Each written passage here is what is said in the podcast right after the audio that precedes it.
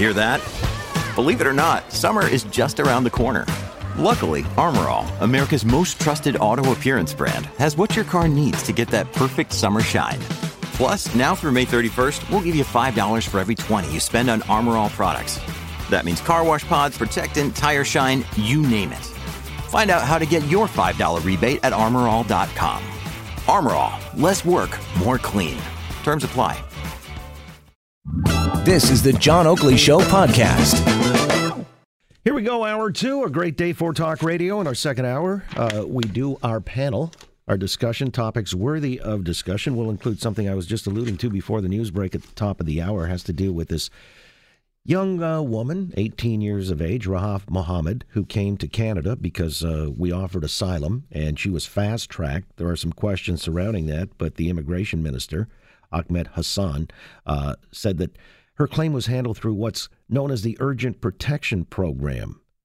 It responds to a few hundred requests per year, not based on publicity, it's based on referrals. Okay, because uh, there have been some cynically pointing out that the Liberals had exploited her arrival with Chrystia Freeland showing up at Pearson uh, amidst the phalanx of cameras and media people and everything like that. So it accrued to their benefit, uh, made them look like, you know, they're the party of compassion and an international reputation for uh, really signaling a lot of virtue, which, by the way, we'll put to our panel here shortly whether or not the Fed should, though, be paying for her security. Now, she's received several death threats, we're told anyway, and so there's a I guess a company called uh, Immigrant Services handling her uh, resettlement of life here in Canada since she arrived on January 12th. And they say if the feds don't pick up the charge, uh, for security, then they will. Uh, because right now, it seems interesting. Uh, the government isn't exactly sure how they should go about uh, billing this, under which policy, uh, on which resettlement costs qualify for coverage. So I guess it's an extraordinary set of circumstances, and uh, we'll see. I'm curious to know if, in fact, this is something that Canadian people would wholeheartedly endorse security costs because we brought somebody into the country who was in dire needs, we're told. And so uh, it has become, I've got to say, a public relations operation to a certain extent. So, with our panel upcoming, uh, well, Alyssa Freeman, certainly uh, a public relations strategist, can speak to that issue, along with Kevin Gaudette and Rocco Rossi rounding out the panel shortly.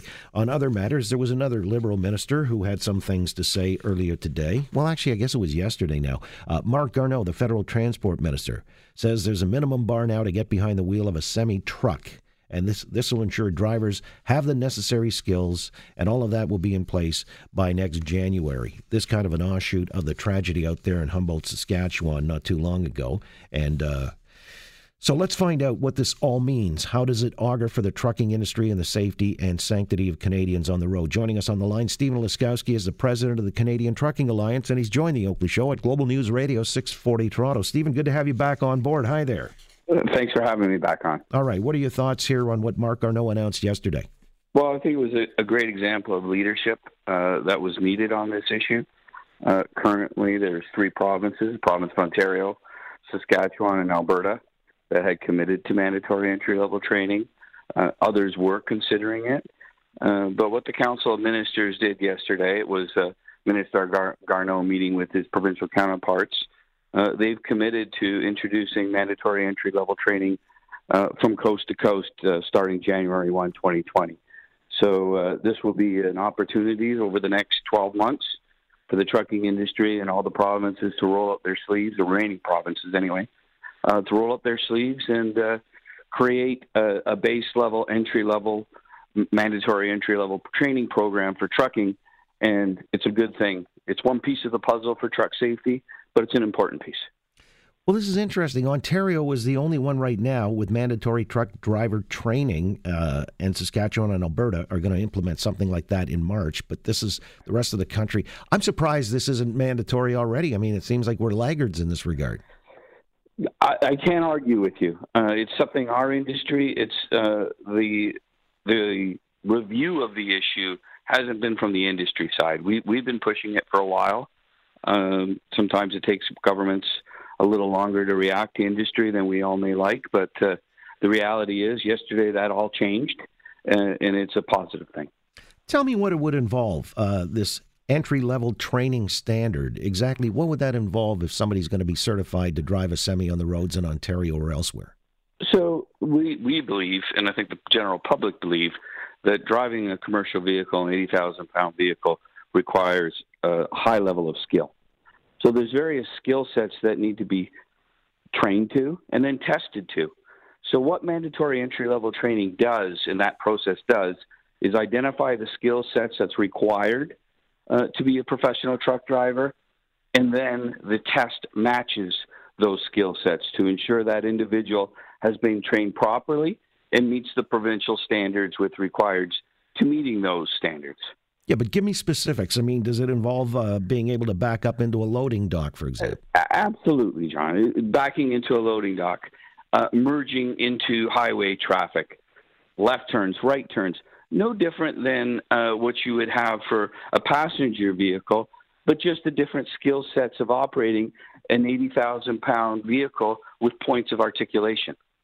All right. Uh, there was a, a, situation back several, I guess it was uh, about four or five summers ago now, uh, on the Burlington Skyway, where, but this was a dump truck. I don't know if these would qualify under these same regs, would they?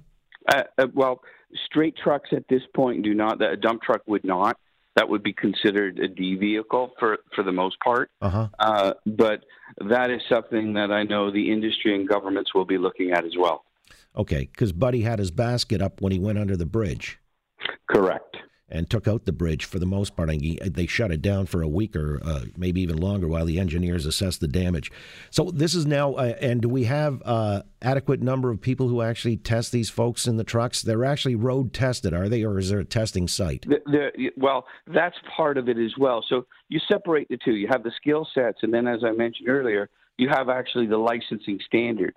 So let's make sure that we're actually testing on the road backing up to a dock, using two lane highways, etc. So you create the conditions during the test to ensure that individual has been trained to the proper standard.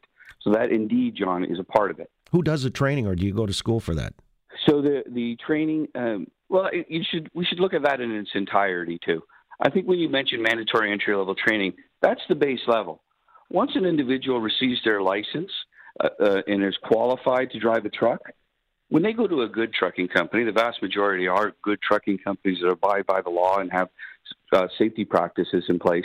They will go into then their the the trucking company's finishing school. So they may not actually drive truck right away. They may work in the yard, inside the warehouse, and be slowly introduced into the fleet. So then uh, the corporations themselves, the individual trucking companies, will have their own training programs. What are the fines for being unqualified on the road? Well, first of all, if you're unqualified to be on the road, you you shouldn't have a license. Sure. Uh, but the issue here then becomes of driving practices, and I think the one thing that John uh, we haven't talked about is that there were two other big announcements yesterday, but all three dealt with the human element. And what we find is that two thirds of the time when there's a truck collision, the truck driver was found not at fault. It's because it's a high level of professionalism and training in our industry. But when the driver is found at fault, or the vehicle, commercial vehicle, it has little to do with the mechanical fitness of the truck. It's the human element. And all three parts of Minister Garneau's announcement yesterday, whether it was fatigue and the introduction of electronic logbooks, distracted driving, and mandatory entry level training, was all about the human element. And that's how we are going to continue to improve truck safety. It's interesting you bring that up because pilots, for example, uh, they have uh, a certain timeline. they can't fly after X amount of hours uh, being posted on duty. And otherwise, you got to get a different flight crew. I remember a delay in one airport in Europe, and uh, suddenly that flight crew just uh, they were sitting there waiting and waiting and waiting got off the plane. They said, "No, uh, we're done. We've uh, exhausted the window, and we got to bring on another flight crew." Does that happen with the trucking industry? Well, John, for the vast majority, absolutely. They follow the hours of service. The hours of service are are actually written to match human fatigue patterns, so the breaks and the, the amount of hours are all included in that. But unfortunately, John, as I mentioned here, there is a small percentage in our industry that doesn't follow the laws. And so, what electronic logging books are going to do, it's going to make sure that everyone follows the rules, and we're going to have less fatigue on the road, and that means we're going to improve truck safety. So, the faster we can get the electronic logbook regulation in place, the better off we're going to be. And who will police the industry then? That, that will be, in, in this case, for the province of Ontario, the Ministry of Transportation of Ontario. And I can tell you, they're strongly committed to the introduction of electronic logging devices, as is the Ontario Trucking Association. Okay, but somebody crosses over into Manitoba heading west. Uh, does Manitoba? So then it would be the ob- obligation and responsibility of the Manitoba uh, uh, provincial provincial ministry. Okay, uh, that'll be interesting to see if then they can sort of take the baton and follow through if somebody's you know logged a lot of hours going up over oh. you know the lakehead I can, I can explain how that works. So when you drive on the highway, you see uh, what's called referred to as scales on the side of the road. Right. And you'll see various officers there from various ministries. Right. Those are those officers are currently enforcing uh, hours of service violations, and they'll do so now in an electronic world. Except they'll be even easier, quicker, and they can go through the process faster and act more accurately. And so the trucks are mandated to actually pull into those inspection stations, are they?